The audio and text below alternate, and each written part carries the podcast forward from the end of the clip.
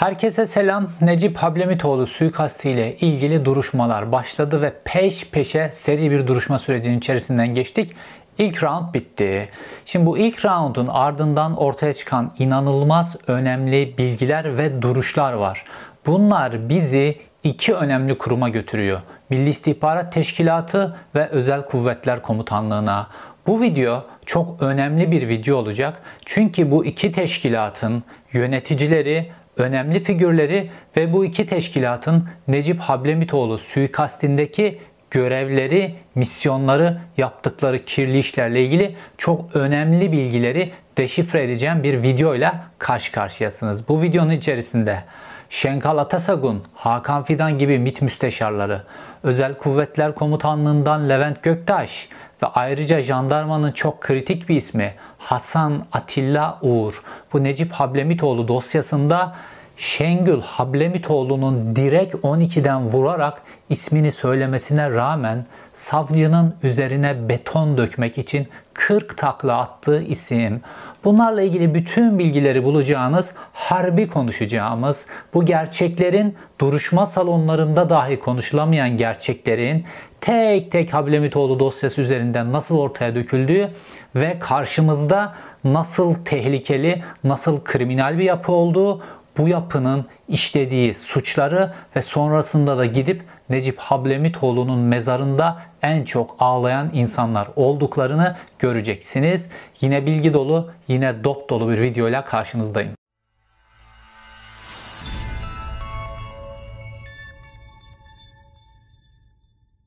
Hablemitoğlu suikasti ile ilgili ilk defa duyacağınız bilgiler, şok olacağınız bilgiler ve el birliğiyle herkesin üzerine beton dökmeye çalıştığı bilgileri somut delilleriyle tek tek birazdan anlatacağım size. Fakat önce bu duruşma süreciyle ilgili birkaç şey söylemem lazım. Necip Hablemitoğlu 2002 yılında öldürüldü ve 20 yıl sonra neredeyse çok iddialı bir duruşma süreci başlatıldı medya bombardımanıyla filan. Fakat duruşmada inanılmaz enteresan şeyler oluyor. Fakat önce Levent Göktaş'tan başlamamız gerekiyor. Neden? Çünkü Levent Göktaş çok ilginç bombalar ortaya bıraktı ve savcının savcı hani hakim de söylüyor ya tanık beyanlar üzerine kurulmuş bir iddianame diyor ya. İşte o tanıklardan en önemli kişi kim? Nuri Gökhan Bozkır. Ukrayna'dan getirilen eski özel kuvvetler komutanlığı mensubu Makalay komutanlığında görev almış kişi. Ve o kişi ne dedi biliyor musunuz? Zihni Çakır isimli gazeteci ki diğer tanık beyanı da bu Zihni Çakır isimli gazeteci denen karışık kişiye ait. Zihni Çakır isimli gazeteci bana bütün bunları dikte etti. Bana bazı vaatlerde bulundular. Hükümeti filan herhalde kastediyor. Bazı vaatlerde bulundular filan. Ben de bunları söyledim. Bunların tamamen hepsi senaryo. Yani savcının iddianamesini üzerine kurduğu esas kişi Nuri Gökhan Bozkır hepsi senaryo diyor. Fakat Nuri Gökhan Bozkır kendisinin Ukrayna'dan nasıl getirildiği, neler olduğu, MIT'te yaşadığı 25 gün filan inanılmaz bilgiler veriyor bununla ilgili. Bunların hepsine birazdan geleceğiz. Fakat önce Levent Göktaş'a gelmem lazım. Çünkü Levent Göktaş duruşma salonunda bombanın pimini çekip Milli İstihbarat Teşkilatı'nın ortasına koyan en önemli isimlerden birisiydi. Şengül Hablemitoğlu'nun Hasan Atilla Uğur'u işaret ederek böyle adeta 12'den vurması fakat savcının bunu pas geçmesi hatta herkesin pas geçmek için seferber olmasıyla ilgili konuya birazdan geleceğiz. Şimdi Milli İstihbarat Teşkilatı ve Levent Göktaş'la ilgili önce bazı şeyler söylemem lazım. Şimdi Levent Göktaş bu yargılamadaki Levent Göktaş kim? İşte bu suikasti işleyen Özel Kuvvetler Komutanlığı'nın içerisindeki MAK alay komutanı o zaman. Yani Türkiye'nin en seçkin birliğini istihbarat yetenekleriyle de donatılmış birliğini yöneten kişi ve bu suikasti yöneten timi emir komuta ettiği söylenen kişi. Levent Göktaş diyor ki duruşmada benim ismim sürekli MİT müsteşarlığı için geçirildi diyor. Hatta Hakan Fidan döneminde bile ne zaman Hakan Fidan'ın bakan olacağı filan gibi şeyler konuşulsa benim ismim de MİT müsteşarlığı, MİT başkanlığı için geçirildi diyor. Benim diyor böyle bir talebim olmuş olsaydı ben diyor seçimlerden önce yani Adalet ve Kalkınma Partisi'nin iktidara geldiği 2002 seçimlerinden önce haftada 2-3 kez Tayyip Erdoğan'la yemek yerdim. Bu talebimi ona dile getirirdim diyor. Çok ilginç değil mi? Yani 28 Şubat sürecinin hemen sonrası askerlerin en seçkin birliğinin başındaki adam Tayyip Erdoğan'la haftada 2-3 gün yemek yiyor. Sonra o Tayyip Erdoğan da ki bu adam yönlendirme, istihbarat kabiliyeti üzerine eleştir, e, eğitilmiş birisi Levent Göktaş Tayyip Erdoğan'la yemek yiyor. Haftada 2-3 kez kendisi bunu duruşma salonunda beyan ediyor. Herkes sus pus. Kimse ya nasıl filan kimse bir soru sormuyor, sorgulamıyor. Herkes sus pus. Fakat bunu adam açık açık söylüyor. Diyor ki bu talebimi o zaman yerine getirirdim diyor. Burada Necip Hablemitoğlu ailesinin avukatı var Ersan Barkın. Enteresan bir soru soruyor. Kendisi de çok enteresan bir figürdür zaten. Diyor ki sizin diyor emir komutanınızın altındaki askerler tek tek tutuklanmaya başlandı diyor. Necip Hablemitoğlu suikastı ile ilgili. Hatta Emir Subayı da. Fakat diyor ki siz diyor en sona bırakıldınız. Siz tutuklanmadınız diyor. Bu niye böyle filan diyor. Şimdi hatırlarsanız bu eleştiri konusu da oldu yani. Onu adeta Levent Göktaş'ı böyle dışarıda tuttular son güne kadar. Son günde hakkında yakalama kararı çıkartılınca Levent Göktaş pır kayboldu ortadan ve Bulgaristan'a gitti. Sonra oradan geri getirildi. Bence yanlışlıkla yakalandı Bulgaristan'da başka bir ülkeye gidecekti. Neyse o ayrı kısım. Kader ağlarını enteresan biçimde örüyor. Levent Göktaş da diyor ki ben bununla ilgili yani kendisinin en sona bırakılması filan bununla ilgili bir elin devreye girdiğini düşünüyorum diyor. Ersan Balkın da diyor ki hangi el diyor? Milli İstihbarat Teşkilatı diyor. Sonra duruyor. MIT'in içerisindeki birkaç kişi diye ekleme yapıyor ya. Şimdi bu çok enteresan bir nokta. Çünkü Levent Göktaş altındaki isimler, onunla birlikte çalışan isimler tek tek tek tutuklanmaya başladı. Artı MAK Alay Komutanlığı'nın Necip Hablemitoğlu suikastini işlediğine ilişkin Sabah gazetesinde çarşaf çarşaf bilgiler yayınlanmaya başlandı. Fakat Levent Göktaş bu sürede serbestti. Onu bıraktılar. Sözde cinayeti yöneten kişi olarak suçlanıyor. O zaman ilk önce onun alınması lazım değil mi? Yok bıraktılar. Niye bıraktılar? O sırada Levent Göktaş inanılmaz bir görüşme trafiğinin içerisine giriyor.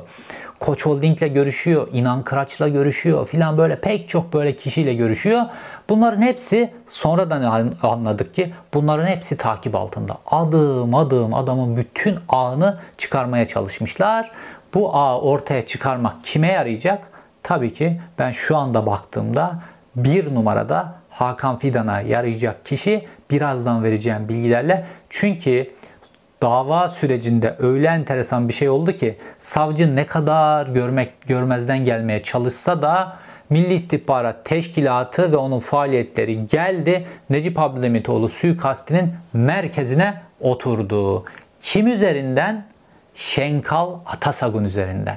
Levent Göktaş Milli İstihbarat Teşkilatı'nı gündeme getirince ister istemez dönemin MİT müsteşarı Şenkal Atasagun da duruşma salonunda tartışılmaya ve onunla ilgili bilgiler ifşa olmaya başlıyor. Çünkü soruşturma dosyasında Şengül Hablemitoğlu'nun jandarma ile ilgili verdiği çok kritik bilgi olduğu gibi Milli İstihbarat Teşkilatı ile ilgili de verdiği çok kritik bir bilgi var.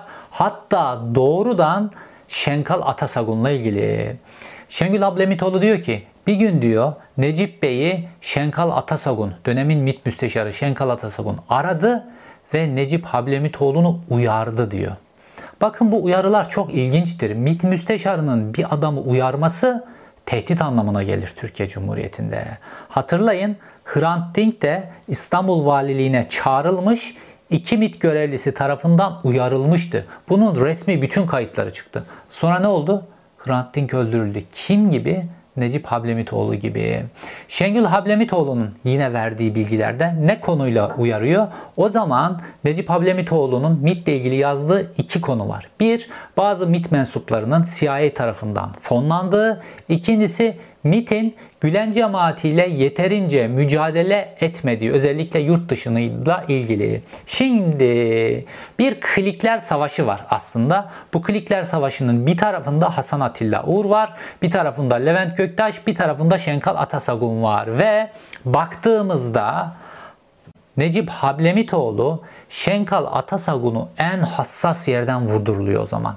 Gülen cemaatiyle ilgili yeterince mücadele etmemesiyle ilgili 28 Şubat sürecinin hemen sonrasından bahsediyoruz. İrtica gündemi falan filan Şenkal'ı çok kritik bir noktadan vuruyorlar ve Şenkal da arayıp Necip Hablemitoğlu'nu uyarıyor. Ve sonrasında eş zamanlı olarak Şenkal Atasog'un gazetecileri toplamaya başlıyor. Ankara temsilcilerini filan. Gazetelerin arşivlerinde bunu bulabilirsiniz. Ve gazetecilere demeçler vermeye başlıyor. Ve bu demeçlerin içerisinde o dönem Gülen cemaati ile ilgili çok enteresan bir tabirde bulunuyor. Ve diyor ki bu Gülen cemaatini diyor Türkiye'den böyle davalar yoluyla, soruşturmalar yoluyla filan temizlemek mümkün değil diyor.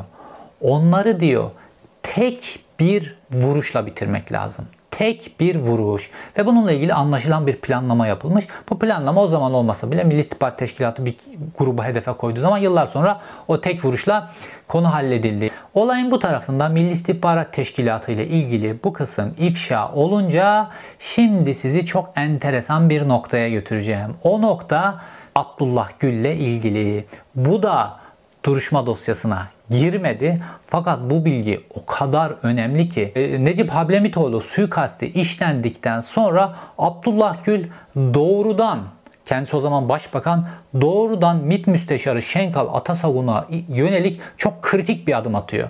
Bunu biz nereden öğreniyoruz? O dönem Abdullah Gül'ün basın müşaviri olan Ahmet Takan var. Şu an Yeni Çağ Gazetesi'nde yazar kendisi de milliyetçi bir isim onun yıllar sonra yazdığı bir yazıdan öğreniyoruz. Paylaştığı bir anıdan öğreniyoruz. İşte Ahmet Abdullah Gül Başbakan olduktan sonra Ahmet Takan'ı basın müşaviri yaptı. Sonra Abdullah Gül başbakanlıktan ayrıldıktan sonra Ahmet Takan gazeteciliğe geri döndü. Uzun süre NTV'de haber müdürlüğü yaptı. Sonra da NTV'den ayrılıp Yeni Çağ Gazetesi'nde köşe yazarı oldu. İşte Ahmet Takan diyor ki, Ahmet Takan diyor ki Necip Hablemitoğlu suikasti işlendikten sonra Abdullah Gül işte aileyle görüşüyor. Abdullah Gül'ün eşi Şengül Hablemitoğlu ile görüşüyor falan. Bazı faaliyetler oluyor falan. Bununla ilgili bilgiler veriyoruz falan medyaya. Abdullah Gül de bu konudaki bütün bilgilerin medya verilmesini istiyordu diyor. Sonra bir gün Abdullah Gül beni çağırdı. Dedi ki MİT Müsteşarı Şenkal Atasagun gelecek birazdan. Medyaya haber ver. Gazetecilerin de gelip bu görüşmeden fotoğraf almalarına, görüntü almalarına izin ver ve bu görüşmenin Necip Hablemitoğlu suikastı ile ilgili olduğunun da bilgisini ver gazetecilere diyor. Ahmet Takan da diyor ki efendim diyor yani başbakanlarla MİT müsteşarlarının görüşmesinden görüntü alınması teamüllere uygun bir şey değil. Bu böyle bir uygulama yok diyor ve kendisini uyarıyor bir biçimde geçmiş teamüllere yönelik ve aralarında işte bu konuyla ilgili fikir alışverişinde bulunuyorlar filan. Sonra Abdullah Gül diyor ki orta yolu buluyor. O zaman diyor Başbakanlığın kameramanı ve foto muhabiri gelsin. Şenkal Atasagun'la görüşmemizden görüntü alsınlar başlangıçta. Sonra bu görüntüyü bütün medya mensuplarına ver diyor. Ahmet Takan da emredersiniz diyor. Gidiyor. Sonra Şenkal Atasagun geliyor başbakanlık binasına. Abdullah Gül'le oturuyorlar. Başbakanlığın kameramanı ve fotoğrafçısı gidiyor görüntü almaya başladığında Ahmet Takan aynen o anı şöyle yapıyor. Şenkal Atasagun'un yüzünün girdiği şekli anlatacak kelime bulamıyorum diyor. Ve sonrasında bu görüntüler alınıyor ve Şenkal Atasagun Milli İstihbarat Teşkilatı'na dönüyor ve hemen ardından MİT basın müşaviri, Başbakanlık basın müşaviri Ahmet Takan arıyor ve diyor ki Sayın Müsteşarımız bu görüntü alınması olayından son derece rahatsız oldu diyor. Ahmet Takan da diyor ki Sayın Müsteşar bu konuyladan rahatsızsa lütfen rahatsızlığını doğrudan başbakana iletsin. Çünkü başbakan bana böyle bir emir verdi diyor. Şimdi dikkat edin burada çok enteresan bir mesaj var. Dönemin başbakanı Abdullah Gül belli bilgilere sahip belli bilgilere sahip e, Necip Hablemitoğlu suikastı ile ilgili ve MİT müsteşarını çağırıyor bu konuyu görüşmek için ve bu konuyu görüşmek için çağırdığı ile ilgili de bütün teamülleri yok edercesine görüntü paylaşılmasını istiyor ve Şenkal Atasagun bundan inanılmaz bozuluyor. Bakın şunu söyleyeyim size. Bu görüşme, bu mesaj o kadar kritik ki Şenkal Atasagun Necip Hablemitoğlu suikastı üzerine bir şey bina edecekti. Fakat Abdullah Gül'ün bu hamleleri sonrasında ve o toplantıda söyledikleri sonrasında Şenkal Atasagun geri adım attı ve Necip Hablemitoğlu suikastinin üzerine çünkü bu böyle sıradan bir suikast değil. Bunun üzerine bir şey bina edilecekti fakat bir şey bina edilmedi. Bakın Uğur Mumcu suikasti, başka siyasi suikastlerin hepsinin sonrasına bakın. Onların üzerine bir şey bina edilmiştir. Fakat Necip Hablemitoğlu suikastin üzerine bir şey bina edilmedi. Ve baktığımızda suikasti işleyenler de işte özel kuvvetler mensupları bu örgüt içi bir suikast. Fakat bunun üzerine bir şey bina edilmedi. Tıpkı Sinan Ateş suikasti gibi. Sinan Ateş suikastinin üzerine bir şey bina edilecekti. Fakat oyun bozuldu. Bütün aktörler ortaya çıkartıldı. Üzerine bina edilmek istenen şey bina edilemedi. Çok birbirine benzer ve ikisinde de Şenkal Atasagun kilit noktada. İki suikaste de kilit noktada. Ve devlette her şey kayıt altına alınır. Başbakanla MİT müsteşarı görüştü ya. Ondan sonra MİT müsteşarı gider. Görüşmeyle ilgili neler görüştüklerine filan onunla ilgili bir rapor yapılır. Bu kayıt altına alınır. Gizli dosyaların içerisine konur. Başbakan da aynı şekilde MİT müsteşarıyla ne görüştüğünü, ne dediğini filan filan bunları anlatır raportöre rapor altına alınıp kayıt altına alınır. Bunlar ortaya çıkartılırsa çok tarihi bir olay ortaya çıkartılmış olacak. Çünkü o görüşmeden sonra herkes geri adım attı ve bu suikastin üzerine bina edilmek istenen şey bina edilmedi. Şimdi yavaş yavaş Şengül Hablemitoğlu'nun 12'den vurduğu hadiseye doğru geliyoruz. Şengül Hablemitoğlu 28 Eylül 2016 tarihinde savcıya bir ifade veriyor ve o güne kadar herkesin üzerine adeta beton döktüğü, bu konuda hiç konuşmak istemedikleri ve halen daha beton dökmek için herkesin adeta konsorsiyum kurduğu Atilla Albay konusunu gündeme getiriyor. Hem de savcının sorusuna inanılmaz cesur biçimde ve doğrudan hedefe gidecek şekilde cevap vererek. Okuyalım. Müşteki Şengül Hablemitoğlu 28 Eylül 2016 tarihli savcılık ifadesi. Soruldu. Eşiniz Necip Hablemitoğlu'nun yazmış olduğu kitaplarda, makalelerde ve yapmış olduğu çalışmalar içerisinde bazı istihbari bilgilerin bulunduğu biliniyor. Bu nitelikteki istihbari bilgileri kimden aldığını düşünüyorsunuz? Çünkü Necip Hablemitoğlu inkılap tarihi hocası, akademisyen. Fakat yazılarında istihbari bilgileri var. Bunları nereden alıyor? Hangi istihbarattan? Devletin hangi kanadından? Nereden alıyor? Bununla ilgili soru soruyor. Fakat Şengül Hablemitoğlu böyle lafı dolandırmıyor.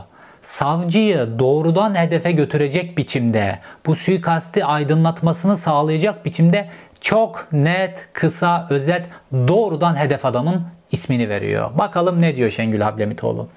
Eşimle birlikte Ankara Batıkent'te bulunan Carrefour alışveriş merkezinden evin alışverişini yaptıktan sonra yakın bir yerde bulunan jandarmanın binasının önünden Atilla isimli bir albaydan telefon numaraları yer alıyor burada. Bir zarf içerisinde evrak aldığını biliyorum. O tarihte bildiğim kadarıyla bu albay Ergenekon davalarında tutuklu bulunan Şener, Şener Er Uygur'la birlikte çalışıyordu. Çok nokta atışı bir bilgi. Şener Er Uygur'la Jandarma Genel Komutanlığı yapmış ve Adalet ve Kalkınma Partisi'nin ilk yıllarında Adalet ve Kalkınma Partisi'ne darbe yapmakla ilgili çalıştığına ilişkin pek çok bilginin ortaya çıkar, çıktığı eski Jandarma Genel Komutanı Şener Er Uygur'la birlikte çalışan Atilla Albay. Peki kim bu Atilla Albay? Bu Atilla Albay Hasan Atilla Uğur'dan başkası değil. Peki Hasan Atilla Uğur neden önemli? Çünkü Hasan Atilla Uğur o zaman jandarmanın bütün teknik istihbarat biriminin başındaki kişi. Yani o dönem jandarmanın teknik dinleme kapasitesi çok yüksek. Jandarmanın bütün teknik dinleme işlerini yöneten kişi bu. Ve sonrasında da gördüğümüz biçimde o dönem işte Şener Er Uygur'la Hurşit Tolon bir darbe hazırlığının içerisinde ve bu darbe yönetimini yapmaları için kendisine bazı kendilerine bazı dinlenemeyen kriptolu telefonlar lazım. Hasan Atilla Uğur jandarmanın birlikte çalıştığı bir özel şirket aracılığıyla Fransa'dan kriptolu telefonlar getiriyor. Gümrüğe sokulmadan bu telefonlar geçiriliyor ve Şener Er Uygur, Hurşit Tolon ve bu darbe hazırlığının içerisinde olan kişilere bu telefonları dağıtıyorlar. Yani jandarmanın jandarma dinlemesinin beyni pozisyondaki kişi Hasan Atilla Uğur. Ve dolayısıyla bütün bilgiler ondan dönüyor çünkü teknik istihbarat teknik istihbarat tamamen ondan dönüyor. Sonra başka göz ardı edilen bir delil.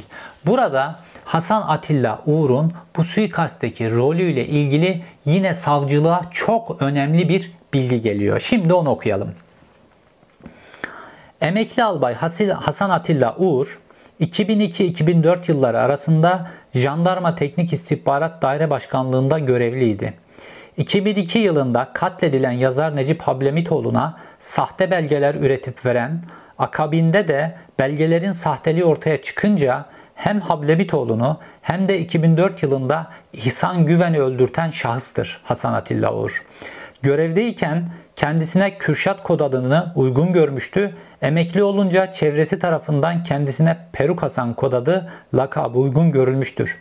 2002 yılında Necip Hablemitoğlu'nu infaz edince, edilince geriye konulara vakıf iki kişi kalmıştı. İhsan Güven ve yazar Ergün Poyraz. Ergün Poyraz kıl payı canını kurturdu, kurtardı. Tuzla'da İhsan Güven cinayeti olduğu gün evden 5 dakika önce çıkarak önce İhsan Güven ve eşi de evden kaçmak üzere iken kaçamadıkları için öldürüldüler. Ergün Poyraz uyarmaya gitmişti ve eve beni ve sizi öldürecekler demek için uyardı da ancak şahıslar tam kaçmak üzereyken öldürüldüler. Ergün Poyraz'ın ifadesinin alınarak Hasan Atilla Uğur hakkında gereğinin yapılmasını arz ve talep ederim. Şimdi Necip Hablemitoğlu ile ilgili Özellikle işte bu Bergama altın madeni vesaire bu konularda pek çok şey konuşuluyor ya. İşte o Bergama altın madenine böyle direnen çevreciler var. Bu çevrecilerin ajan olduğu ile ilgili dava açtırdılar filan. Necip Hablemitoğlu da onlarla ilgili bazı belgeler paylaştı ve sonra başka belgelerle paylaştı. Sonra gazeteciler özellikle bu çevre duyarlılığı yüksek olan gazeteciler vesaire bu belgelerin peşine düştüler. Bu belgeler üretilen bazı şahıs isimleri üretilmiş. Bu şahıslar Yok böyle bir şahıs yok. Bazı profesörler üretilmiş, bu profesörler yok vesaire vesaire. Bunların hepsinin sahte üretilmiş belgeler, sahte şirket isimleri pek çok şahs şey sahte fakat inanılmaz profesyonelce üretilmiş ve Necip Hablemitoğlu da bir akademisyen olarak ve Atatürkçü bir akademisyen olarak 28 Şubat sürecinin sonrası en çok güvendiği insanlar askerler. Ve askerlerden ve askerlerin içerisinde de teknik istihbaratın başındaki çok kritik bir isim olan bir albaydan eline böyle dosyalar geliyor. Bunlara güveniyor haliyle. Devletimden bu dosyalar bana geliyor diye ve bu dosyaları yayınladı, kitap yaptı, gazeteler haber yaptı. Sonra bu belgelerin sahteliği ortaya çıkartıldı. Bu sahtelik ortaya çıkartılınca sonrasında da bu çevrecilerle ilgili casusluktan dava görülmeye başladı. Ve çevreciler de Necip Hablemitoğlu'nun çağrılıp bu belgelerin kaynağının sorulmasını istediler. Necip Hablemitoğlu da o gazetecilere bir dahaki duruşmaya gelip bunları söyleyeceğim dedi. Bu gazetecilerin hepsi bu şahitliğini anlattılar. Ve onun öncesinde Necip Hablemitoğlu öldürüldü. Ve Şengül Hablemitoğlu açık açık diyor. Daha ne desin? Diyor ki, savcı diyor ki bu istihbarat belgelerini kimden alıyordu diyor. Şengül Hablemitoğlu da Hemen onu söylüyor. Başka bir şey söylemiyor. Diyor ki Hasan Atilla Albay'dan alıyordu diyor. Ve bu Atilla Albay'ın o telefon numarasından da açıkça gözüktüğü biçimde Hasan Atilla Uğur olduğu açık. Fakat Hasan Atilla Uğur nerede bu duruşmalarda? Nerede bu iddianamede Hasan Atilla Uğur? Bir sürü insan tutuklandı. Nerede Hasan Atilla Uğur? Niye bu konunun içerisine hiç girilmiyor? Kim bu Hasan Atilla Uğur?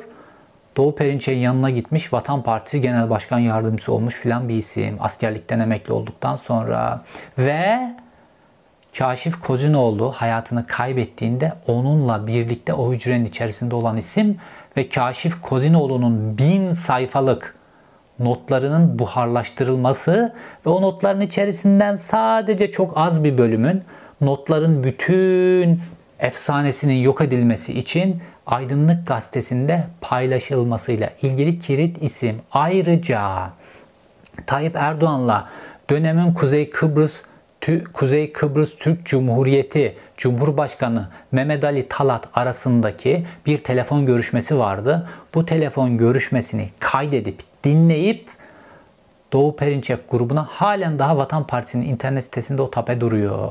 O tapeyi servis eden kişi Hasan Atilla Or inanılmaz kritik bir isim Hasan Atilla Uğur. Ve bu Hasan Atilla Uğur'un baktığımızda Ergün Poyraz'da da Hasan Atilla Uğur'un Hüseyin Buzoğlu'yla da bağlantıları var. Hüseyin Buzoğlu kim? Necip Hablemitoğlu suikastı işlendiğinde ailenin avukatı. Sonra Şengül Hablemitoğlu zor bela kurtuldu bu avukattan. Ve o avukat o dönemde o dava dosyasında katillere gidilememesi için organize biçimde işbirliği yapan bir numaralı isimdir. Ve bu avukatın da Hasan Atilla Uğur'la birlikte bu dosyada sanık olması lazım. Fakat ya düşünün Şengül Hablemitoğlu iki tane iki kızı var. Şimdi üç tane kadın ve yalnızlar Türkiye'de. Dava görülüyor. Bir tarafta MIT konuşuluyor. MIT müsteşarları konuşuluyor. Bir tarafta zaten duruşma salonu MAK alay komutanlığında görev yapmış askerlerle dolu filan. Levent Göktaş filan. Her kesim için kahramandı filan böyle adamlar filan böyle. Yani devletin en kritik kurumları, özel kuvvetler, MIT filan. Ondan sonra bunların karşısında 3 tane yalnız kadın buna rağmen ve avukatları da bu çetenin içerisinde Hüseyin Buzoğlu halen daha şu an avukatlığını yapmakta olan gönüllü avukatlığını üstlenen Ersan Barkın da bu grubun içerisinde. Ersan Barkın müvekkilinin katili olmakla suçlanan Levent Göktaş'a duruşma salonunda sayın komutanım diye hitap ediyor. İsmiyle ya da soy ismiyle değil sayın komutanım diye hitap ediyor. Ve orada öyle sorular soruyor ki böyle o askerleri aklayacak biçimde böyle sorular soruyor. Halen daha böyle. Ve bütün bu yalnızlığa rağmen Şengül Hablemitoğlu savcının sorusuna doğrudan adresi göstermiş. Yani Necip Hablemitoğlu'nun o sahte evrakların servis edilmesiyle ilgili, Necip Hablemitoğlu'nun istihbari belgeler ona servis edilmesiyle ilgili, Necip Hablemitoğlu suikastinin en kilit ismini savcıya söylemiş. Şengül Hablemitoğlu tek başına devasa kurumların karşısındaki bir kadın. Söylemiş Savcı da o ismi iddianamaya koyacak yürek yok. Savcı da o ismi getirip o duruşma salonunda yargılatacak yürek yok. Koca Türkiye Cumhuriyeti'nin dokunulmazlıklarla donatılmış savcısı Zafer Ergün. Bu yürek yok. İşte ondan sonra savcı ve iddianamesi duruşma salonunda paçavraya çevriliyor. Ve ondan sonra da savcı savunabilmek için bu paçavrayı gelip ondan sonra orada sonra sonra da Hakim de şunu demek istiyor. Diyor hakim de mecburen ya bu iddianame HTS kayıtları ve sanık HTS kayıtları ve tanık ifadelerinden ibaret demek durumunda kalıyor. Ya böyle bu iddianame filan bu kadar gürültü kopardınız filan. Somut delillerin olması gerekmiyor mu? Somut delillere gidecek yolu zaten size Şengül Hablemitoğlu söylemiş. Ama koymuyorsunuz. Neden? Çünkü Necip Hablemitoğlu öldürüldüğünde o suikasti başka türlü kullandınız. Daha da ileri götürecektiniz. Patladı. Şenkala Tasagunlar falan patladı kullanamadınız. Şimdi başka türlü kullanıyor. Başka birisi. Kim? Tayyip Erdoğanlar, Hakan Fidanlar. Kime karşı? ittifak halinde oldukları Perinçekler filan, ulusalcı grup, onlara ait işte bürokrasi filan bunlara ihtiyacı var filan. Ordunun içerisinde orada burada filan. Ordunun hala yekünü böyle isimlerden oluşuyor. Sözcü gazetesi manşet attı. 15 Temmuz'dan sonra Türk Silahlı Kuvvetleri Balyoz'a emanet değil mi? Balyoz Türk Silahlı Kuvvetleri'nin komuta kademesinde böyle manşet attı. E böyle olunca bu ittifakın bozulmasını istemiyor Tayyip Erdoğan. Bir şantaj unsuru olarak kullanıyor.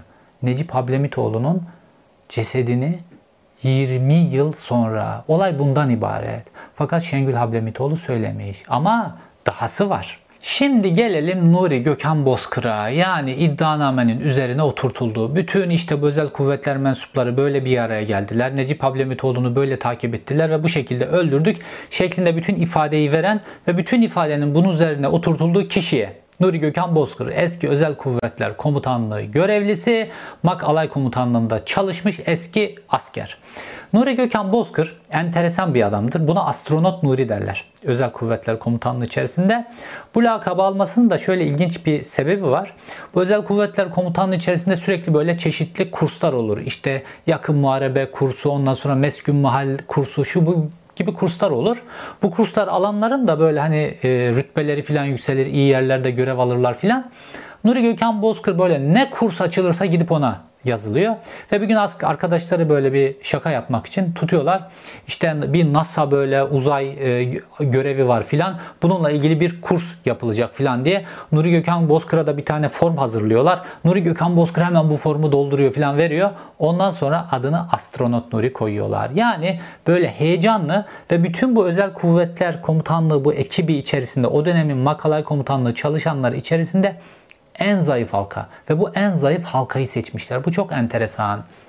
Şimdi Nuri Gökhan Bozkır daha önce savunma çetesi meselesinde ismi geçti biliyorsunuz. Suriye'ye silah sevkiyatı edilmesiyle ilgili bunun kendisinin kurduğu bir silah şirketi var. O silah şirketi üzerinden işte eski Sovyet Sovyetler cumhuriyetlerinden e, silahları getiriyor Türkiye'ye oradan Suriye'ye satıyor bazı radikal gruplara falan filan buradan işte MIT'in payını veriyor herkesin payını veriyor filan bunlar filan ifadelerinde geçiyor. Neyse bu Nuri Gökhan Bozkır Türkiye'de su ısındıktan sonra Ukrayna'ya gitmişti ve orada işte oranın bir vatandaşıyla evlendi filan. Oradaki bu evliliği filan nedeniyle de Türkiye'ye iade edilmiyordu ve politik bir durumu oluşmuştu filan. Fakat Nuri Gökhan Bozkır'ı geri getiremeyen MİT, geri getiremeyen hükümet Ukrayna Savaşı patlak verince bir fırsat elde etti. Çünkü Ukrayna'nın dronlara ihtiyacı vardı. Bu dronları size veririz. Nuri Gökhan Bozkır'ı bize verin. Aynı şeyi Sedat Peker'de de yaptılar biliyor musunuz? Düşünen, düşülen rezil duruma bakar mısınız?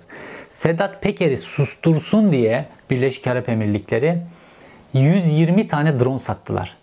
Birleşik Arap Emirlikleri'ne. Normalde Birleşik Arap Emirlikleri ile Türkiye Afrika'da çatışma halindeler. İkisi ayrı grupları destekliyor. Türkiye kendi desteklediği gruplara dronlar veriyor. Fakat sırf Sedat Peker'i susturabilmek için Türkiye'nin bu çıkarından vazgeçtiler ve 120 tane drone verdiler Birleşik Arap Emirlikleri'ne. Tamamen şantaja boyun eğen bir hükümet söz konusu. Neyse şantaj meselesinden anladıkları için bu sefer bu şantaj karşına Nuri Gökhan Bozkır'ı getiriyor. Fakat çok ilginç şeyler oluyor. Ve Nuri Gökhan Bozkır normalde adam böyle biraz da zor durumda böyle bazen ağlıyor, konuşamıyor, ağlıyor, krizlerine giriyor. Çok enteresan şeyler yaşamış. Avukatlar zorlaya zorlaya böyle adamı konuşturuyorlar. Şimdi Nuri Gökhan Bozkır Ukrayna'da yakalandıktan sonra bir tabut içerisinde Türkiye'ye getiriliyor. Ve bunu işte avukatların soruları sonrasında açıklıyor. Diyor ki ya Ukraynalı e, görevliler beni o tabutun içerisine koyarken diyor benden özür dilediler. Bunlar gavur diyor. Benden özür dilediler. Fakat sonrasında Milli İstihbarat Teşkilatı beni teslim aldı Türkiye'de o tabutun içerisinde. Gözlerim bağlı. Bana öyle şeyler yaptılar ki o gavurlar yapmadı demeye getiriyor. Peki neler oluyor? Vücuduna bazı kimyasallar enjekte ediliyor. Sürekli fiziksel şiddet görüyor vesaire. Kendisine bana köpek gibi davrandılar ve 25 gün boyunca işkence yaptılar diyor. Şimdi baktığımızda çok enteresan bir tablo ortaya çıkıyor.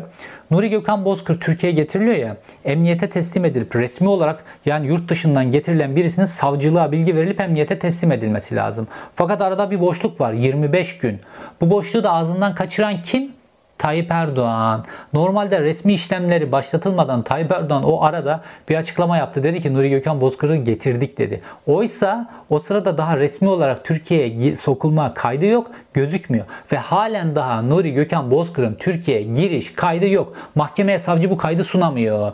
Dolayısıyla ne oldu? O kayıp 25 günde, o aradaki 25 günde Nuri Gökhan Bozkır'ın dediği gibi bir işkence süreci var. Ve bu işkence sürecinde işte bu meşhur job sokma hadisesini de savcılar, böyle avukatlar böyle zorlaya zorlaya ağzından alıyorlar.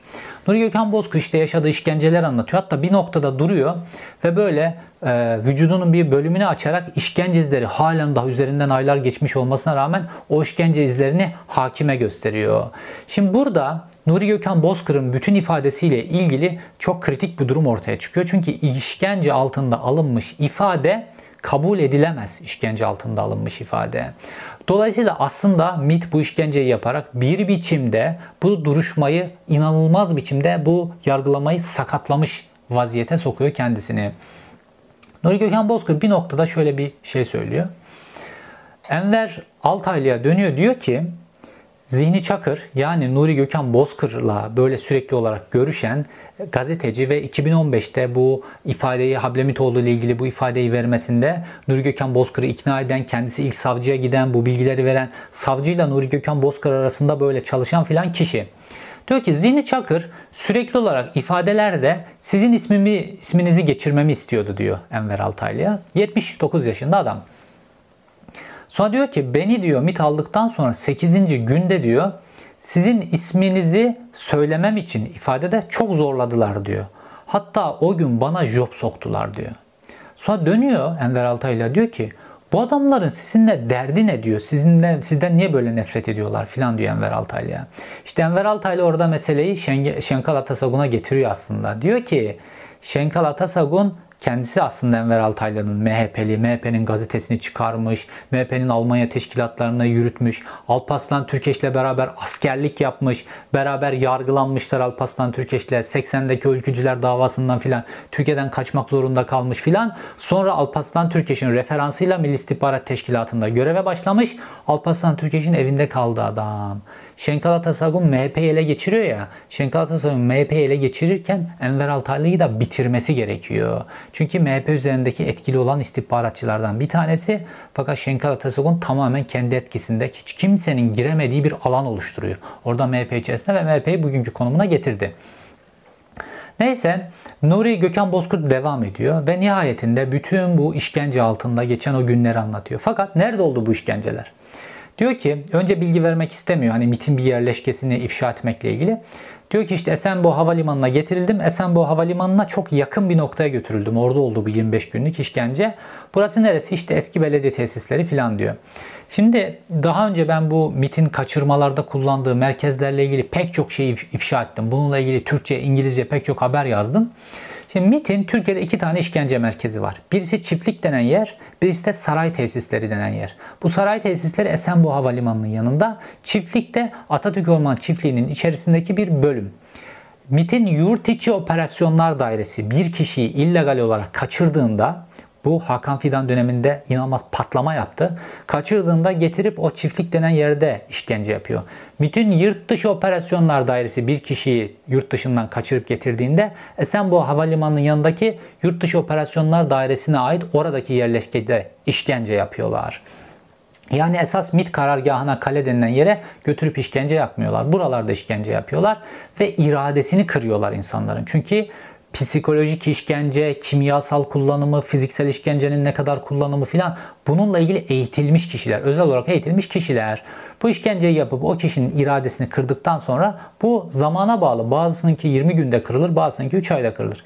Kişinin iradesini, onurunu iyice kırdıktan sonra, her türlü muameleyi yaptıktan sonra o kişiyi emniyete teslim ediyorlar. Sonra emniyette Cici çocuk dönemi başlıyor. Polisler beraber çay içiyorlar. O oluyor, bu oluyor.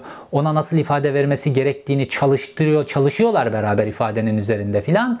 Normalde öncesinde savcıyla Zihni Çakır çalışıyor. Çünkü Zihni Çakır da MIT'in adamı. Sonra bu haberleri e, medyaya verdiler. Abdurrahman Şimşek üzerinden sabahta o da MIT'in adamı. Yani Zihni Çakır MIT'in haber elemanı, Abdurrahman Şimşek MIT personeli, Savcı Zafer Ergün de MIT'in adamı. MIT'in 3 tane adamı var. Fakat bu işi niye yönetiyor? Acaba Hakan Fidan Şenkal Atasagon kliğini temizlemek için mi MIT'ten bu işi böyle araç olarak kullanıyor?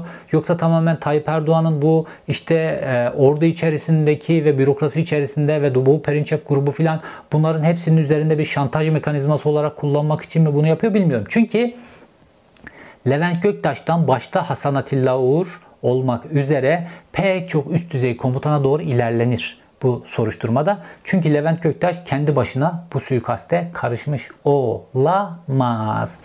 Ve Nuri Gökhan Bozkır bu ifadeyi verdikten sonra bütün bu işkence süreci ortaya çıktıktan sonra işte dediğim gibi emniyette cicim ayları başlıyor. Nuri Gökhan Bozkır'a çalıştırıyorlar güzelce ifadeyi. Sonra 12. günde savcılığa gidecek. Savcılığa gittikten sonra gözaltının 12. gününde savcı Nuri Gökhan Bozkır'ın mahkemede söyledi. Kendisini off the record bir görüşmeye arka kapıdan aldırtıyor. Yani tamamen illegal. Savcı böyle bir görüşme yapamaz. Off the record görüşmede savcı buna diyor ki Zafer Ergün sen diyor bu ifadeyi versen de vermesen de bu bütün senin o asker arkadaşların filan bunların hepsi tutuklanacak diyor.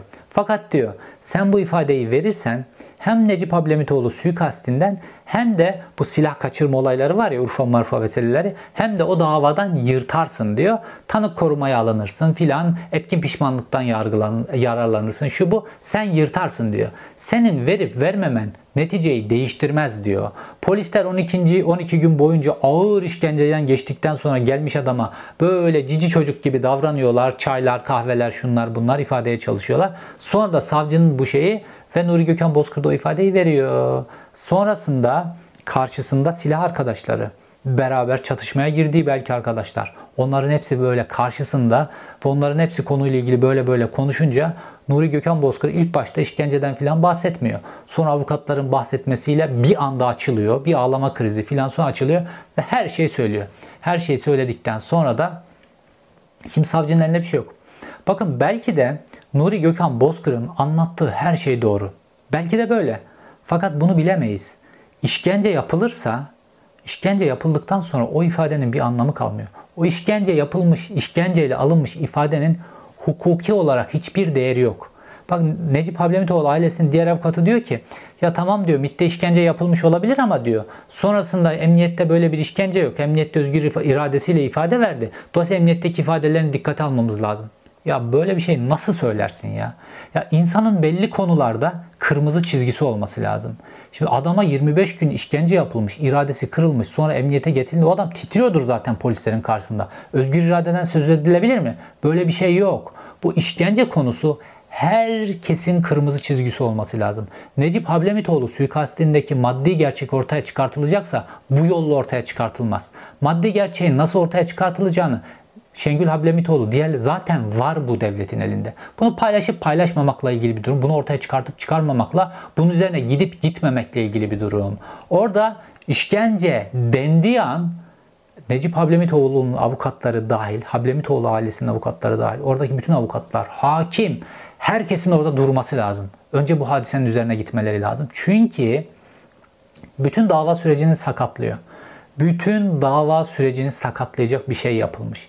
Ve yani acaba Hakan Fidan'ın talimatıyla bu dava zaten sakatlansın diye hiç gerekmezken bu ağır işkence yapılıp bu işkence izleri vücudunda bırakılarak bu yöntem izlenmiş ve bütün bu dava süreci sakat hale getirilmiş olabilir. Bu planlı bir biçimde de yapılmış olabilir. Çünkü buradan özellikle Hablemitoğlu'nun, Şengül Hablemitoğlu'nun çok ciddi biçimde önemli ifadeler vermesinden çok doğru bir noktaya gidilebilirdi. Fakat öyle bir sakatlandı ki iddianame paçavraya çevrildi. İddianameye konması gerekenler konmamış. İddianame tamamen iki kişinin beyanları ve savcı yalan söylemiş. Bakın savcı diyor ki sen bu ifadeyi vermesen de tutuklanacak. O ifadeyi vermese zaten elde bir şey yok ki. Bütün ifade, bütün her şeyi onun ifadesinin üzerine kurmuşsun. Savcı yalan söylüyor. Açık biçimde savcı yalan söylemiş. Nuri Gökhan Bozkır'a açık biçimde yalan söylemiş. Baktığımızda çok enteresan enteresan işler dönüyor. Düşün Zihni Çakır denen MIT elemanı 2015 yılında gitmiş savcıya bütün bu suikasti bu MAK'taki bu askerlerin işlediğine ilişkin bilgi vermiş ve bununla ilgili de Nuri Gökhan Bozkır'ı şahit olarak göstermiş. Nuri Gökhan Bozkır bana bunları anlattı demiş. Nuri Gökhan Bozkır'dan da savcılık bir biçimde onay almış. Fakat bundan sonra yani Necip Hablemitoğlu suikastini işleyen ekibin içerisinde Nuri Gökhan Bozkır ve tetikçi olarak da Tarkan Mumcuoğlu isimli başka bir özel kuvvetler mensubunun ismi var. 2015 yılında bütün bu bilgiler savcının elinde var.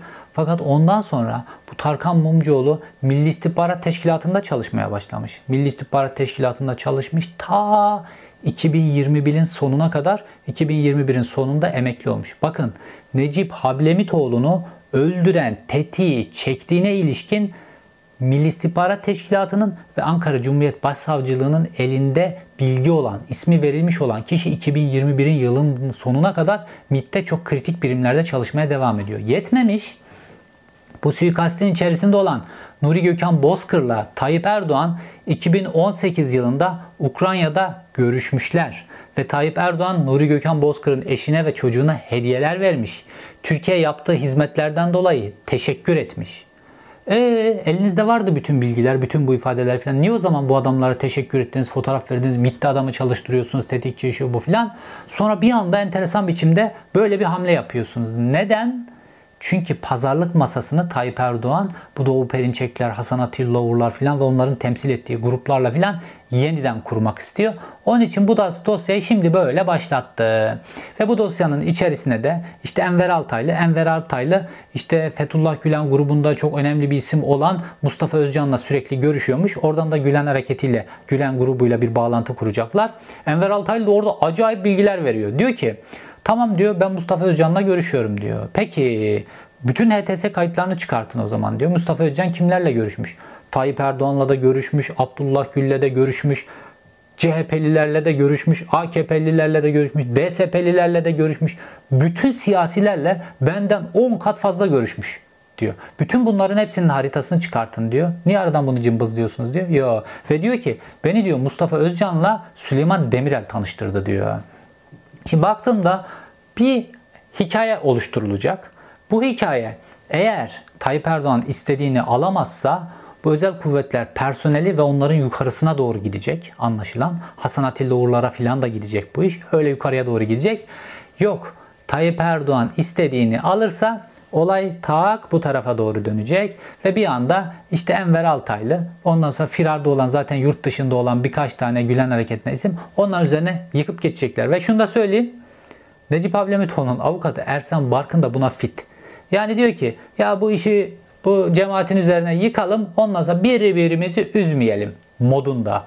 Fakat Şengül Hablemitoğlu'nun da bu işin ortaya çıkartılması için böyle çalışan insanların da ben buna izin vermeyeceğini düşünüyorum.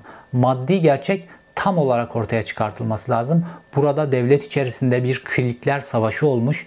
Bu işin içerisinde Özel Kuvvetler Komutanlığı, MİT, MİT Müsteşarlığı ile ilgili hesaplar, ondan sonra Hasan Atilla Uğur grubuyla Şenkal Atasagun grubu arasındaki çatışmalar, onların arkasındaki isimler filan bir sürü şey dönmüş. Bu işte Bergama Altın Madeni, şu bu filan, Köstebek Kitap filan bunların hepsi de hikaye. Bu iş bu büyük noktada dönmüş ve filler tepişirken çimenler ezilmiş. Yani olay böyle çok enteresan noktaya gidiyor. Bu yargılama süreci ve yeni ortaya çıkan şeyler çok önemli. Fakat en önemli noktalardan bir tanesi dönemin başbakanı Abdullah Gül ile dönemin MİT müsteşarı Şenkal Atasagun'un yaptığı o görüşme. O görüşmenin kayıtları devletin elinde vardır. O görüşmenin kayıtlarının da mahkemeye sunulması gerekiyor. Sanık avukatlarının bunu ta- talep etmesi gerekiyor. Tıpkı bu sahte belgeleri üretip Necip Hablemitoğlu'na gönderen ve bu cinayette baş şüphelilerden biri olarak cinayetin emrini vermekle suçlanan, bununla ilgili savcılığa ihbar gönderilen kişi Hasan Atilla Uğur neden burada sanık saflarında değil, neden bu duruşma salonunda değil diye sanık avukatlarının da bunu sorması lazım. Çünkü Şengül Hablemitoğlu herkesten cesur davranarak bu ismi savcılığa vermiş. Savcılığın o ismi o duruşma salonuna sanık olarak getirecek yüreği yoksa bunun sanık avukatları tarafından ve o duruşma salonunda bulunan herkes tarafından dile getirilmesi gerekiyor. Ayrıca Abdullah Gül'le Şenkal Atasagun arasındaki o görüşmelerin kaydının da aynı şekilde duruşma salonuna getirilmesi gerekiyor. Bu konuyu takip etmeye devam edeceğim. İzlediğiniz için teşekkür ederim. Bir sonraki videoda görüşmek üzere.